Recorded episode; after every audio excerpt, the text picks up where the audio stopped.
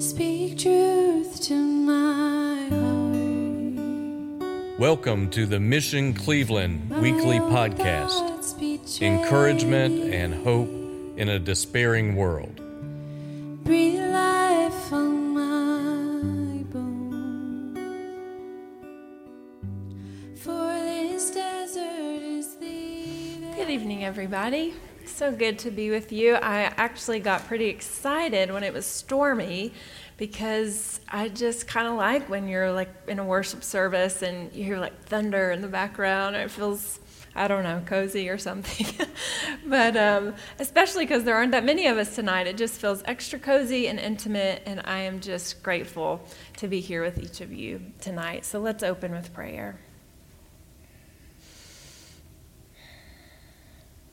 Lord Jesus, we're so, so grateful to be gathered together with you tonight. And Lord, thank you for the simple fact that things do not have to be perfect for you to be present here with us. Lord, we are broken. Um, and we so desperately are in need of you. And so, Lord, as your students, we just sit at your feet tonight and we ask you to teach us something new, encourage our hearts, help us think a different way about something. Transform us, Lord, because we believe that you are able to do that through the power of your Spirit, and the power of your word. Come, Lord Jesus, we are listening. Amen. So, as I was studying this gospel passage from Matthew chapter 10 over the past couple of weeks, there's one image that kept coming to my mind, and I honestly tried not to use it because it just felt kind of silly, but it just kept coming up over and over. And it's the image of a coach with a team giving a pregame talk. So you have the disciples. They are being sent by Jesus in our passage today. And he's already given them a little bit of instruction. So at this point, they know that he said he will give them authority to heal people, he will give them the authority to cast out demons. They know that they're not going to take much with them, that they're going to be traveling lightly and simply. Um, but at this point, there's really not too much to be discouraged by, I guess you could say. And so, if you have ever been a participant on a team and have kind of felt this image that I'm talking about, or even watched just sports on TV, you can probably imagine that there's a lot of adrenaline that comes with that, right? So, when you are a person on the team and you're getting ready for a big game or a competition, then there's so much adrenaline that the coach could pretty much say anything in that moment and you're just gonna yeah it, it really would take a lot for you to think oh oh yeah so so you're just so full of excitement and fervor and adrenaline um, that sometimes you're not really paying attention to what exactly the coach is saying and um, if we go back to our lectionary texts i really love when you can find a common thread in them and something that I noticed from both Jeremiah and Psalm was this. I'll read from Jeremiah chapter 20 first. He says, If I say I will not mention him, talking about God, or speak any more in his name, there is in my heart, as it were, a burning fire shut up in my bones, and I am weary with holding it in, and I cannot. And then in Psalm 69, David says, For zeal for your house has consumed me. So I love that image of, of this, this um, adrenaline rush of an athlete per se being parallel to this burning in the this burning fire shut up in our bones that we are weary of holding it in or this zeal for God's house that has consumed us. There's excitement there's fervor there's adrenaline. But i wonder if the disciples were actually prepared for what Jesus was about to say next coming to our passage today. Were they prepared for verse 16, where Jesus says, Behold, I am sending you out as sheep in the midst of wolves. So be wise as serpents and innocent as doves. I remember um, one particular time in college when um, I was playing on the volleyball team, and my coach was a very, very gentle and tender person, but but balanced with a pretty good amount of intensity. He was just, in my mind, like the perfect balance of those two things. But we were preparing for a really big game. It was near the end of the season. We were about to head into like a conference tournament. We show up to practice that day, and we he had us come to a different gym, so we were already a little like, what's going on? And so we get there, and he just has this intensity about him that we had never seen before. And essentially, he just says, start conditioning. We do that, but start running, start doing these things called carpet boards, where you had to scoot these boards. It was miserable across the floor. And then he just started like yelling the other team's statistics at us having us respond with how we were going to respond in real time. So, for example, maybe I'm in the midst of like doing some sort of sprint or exercise, and he's like, Number nine, where does she like to hit the ball? And like wanted me to respond. And what are her tendencies and what does she do? And I'm like, I'll get back with you in a minute. I can't breathe. Um, but I say all that to say it was so disorienting because that was not who he normally was. And so, although this image doesn't perfectly hold here, what I'm getting at is that I imagine the disciples, when Jesus says this, have to be feeling some sort of disorientation. Because aren't they talking to the good shepherd? This sounds like the antithesis of a good shepherd. I'm sending you out as sheep among wolves. Well, if we know anything about sheep and wolves, we know that one wolf can disrupt a whole flock of sheep in a second. But now Jesus is saying, I'm actually sending on purpose, with intention, a few of you sheep out into the midst of many wolves. It just sounds like a recipe for disaster, right? I kind of think of a parent maybe teaching their child to drive, which praise God I'm not there yet, but I, I cannot imagine what that is like. You're teaching them to drive, and then you're sending them out alone for the first time. This is what's supposed to happen, right? If they're ever going to have any sort of independence. But then I, I'm sure some of you could nod your head to this. You go back home and you're like breathing into a paper bag, like, oh my gosh, what, are, what is happening? What are we supposed to do now? But this is what's supposed to happen. And part of me wonders in this moment, in just the pure humanity of Jesus, was he nervous? Was he anxious to send his beloved friends out into the world as sheep amongst wolves? But what he's doing is he's inviting them to be extensions of himself in the world. Right? This is how it was supposed to be all along. This was the point of the whole thing, of them following him. And he's saying, if you want to be like me, this is what you can expect. You're going to be sheep among wolves. I imagine Jesus knows um, our human tendencies and how we react or respond to a threat or to some form of opposition. I'm no psychologist, but in my mind, you kind of have two ends of of the spectrum. Some people, when they are threatened or when they face opposition, they just go out guns blazing. They're like, burn it all down. We are here for this and we are just full speed ahead.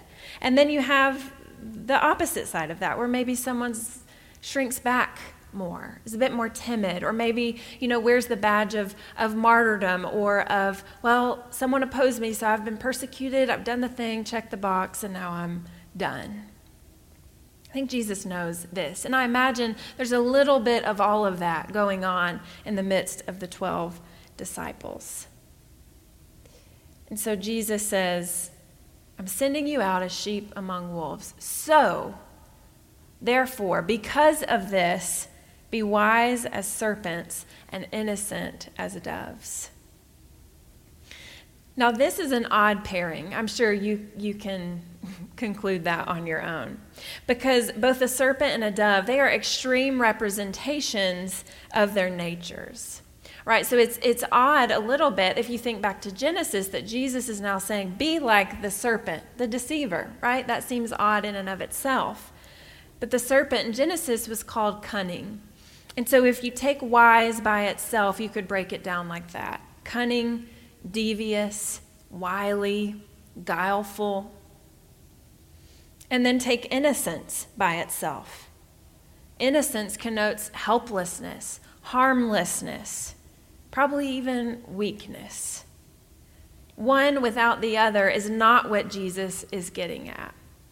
One without the other is not a representation of who Christ has been in the world and what he has modeled. It's the balance of the two that Jesus is getting at. It's the balance that he has embodied for them, that he has been modeling for them in his ministry thus far.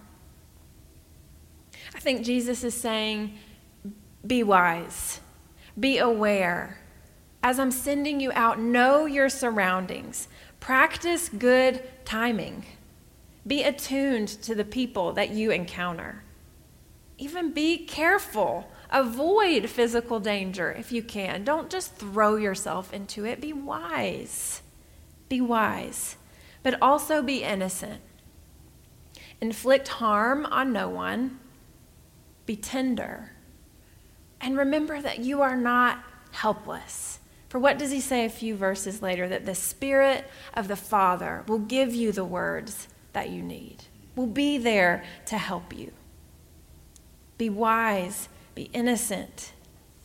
Be those two things together in unison. I stumbled across a um, sermon from Charles Spurgeon as I was researching for this, and one thought that just caught my attention was this. He says, Fighting sheep are strange animals, and fighting Christians are self evident contradictions. Fighting sheep are strange animals. It's kind of funny if you think about a sheep fighting. and fighting Christians are self evident contradictions. I would also argue that Christians who shrink back, who lay down, who go, go more into that innocence side are also self evident contradictions. It's the combination of both. Maybe the most um, troubling thing that I have thought about in relationship to this passage is just that it doesn't track today. Like, we cannot, like any text, we cannot just pick it up and plop it down in our current context and say, this fits. Right? We are not living in the same world that the disciples were living in, that Jesus was sending them out into. So rather than offer my own thoughts on this, I'd like to offer N.T. Wright's thoughts on this. He says that those of us who live in the Western world have become used to taking it for granted that we live in a tolerant society. We don't expect people to haul us off into court for what we believe. We don't expect to be beaten up because we speak about Jesus. We certainly don't expect to find ourselves coming before governors and monarchs on a charge of treason. But Jesus' message was truly revolutionary. And like all true revolutionaries, he and his followers were regarded as very dangerous. The question we face is not so much, isn't it a shame that the rest of the world isn't as tolerant as we are?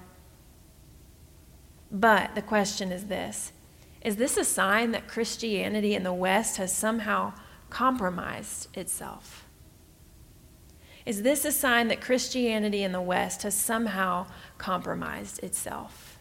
I really love that question. It doesn't feel good, but I encourage you. I'm not going to offer any thoughts on that question. I'm not going to try to answer that question, but I'm going to invite all of us to sit with that question, to think about that question, to wrestle with that question a little bit this week and see what comes up for you.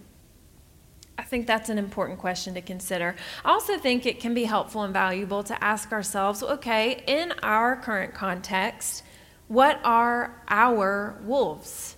How could we put some definition around that today?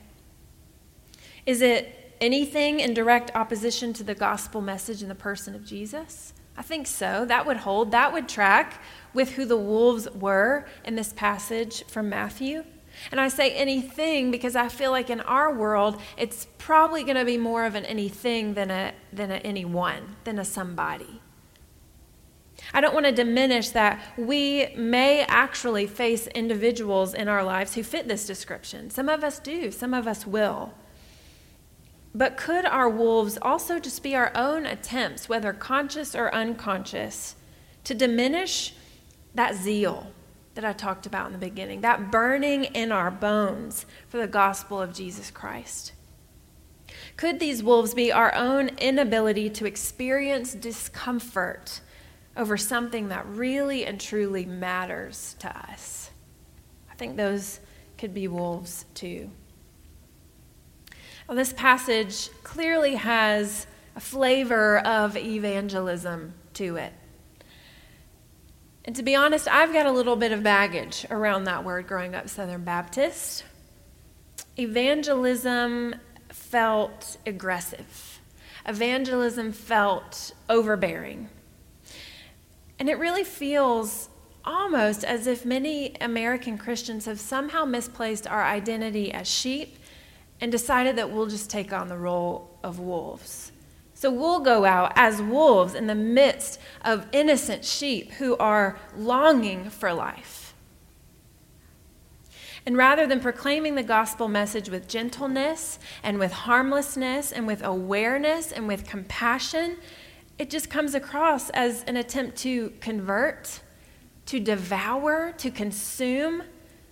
Again, to just check off a box of Got another one, did my job. That's wolf behavior. That is not sheep behavior. Our identity as sheep holds because, lest we forget, we were never called to be anything different. We have always been sheep. Again, quoting from Spurgeon, this one's a bit longer, but I thought this was a beautiful reflection of what evangelism can look like. He said, Sit at Christ's feet before you speak in Christ's name. But when once you are instructed, do not fail to become teachers. The lessons of your Lord will be impressed upon your own minds the more indelibly when you have earnestly communicated them to your fellow men. First be taught, but afterwards fail not to teach. Hoard not up the treasure of divine knowledge, for there is no stint therein. Eat not alone the honey of redeeming love, for there is enough and more to spare. Feed not upon the bread of heaven with selfish greed, as though there were a famine in the land, and you had need to save each crumb for yourself. But break your bread among the hungry crowd about you, and it shall multiply in your hand. Christ has called you that you may afterwards go forth and call others to his sacred feast of grace. Be taught and then go teach. There is enough. There's more than enough. Go forth and call others to his sacred feast of grace. Is that not a true image of evangelism? Our role is to teach and not devour. Our role is to share and not hoard. Our role is to embrace and not fight. Our role is to repair and not divide. Our role is to invite and not conquer. These, I'm convinced, are our tasks as sent ones. So, hear this Mission Cleveland I pray it to be true for us. Again, from N.T. Wright to close. He says, If we are in any way to face what he faced, Jesus, and to share his work, we need to be sure that his own life becomes embodied in ours. May it be so, Mission Cleveland, in the name of the Father, Son, and Holy Spirit. Amen. Speak truth to my heart. Thanks for listening. Join us at the Mission Cleveland next week. God's betrayed.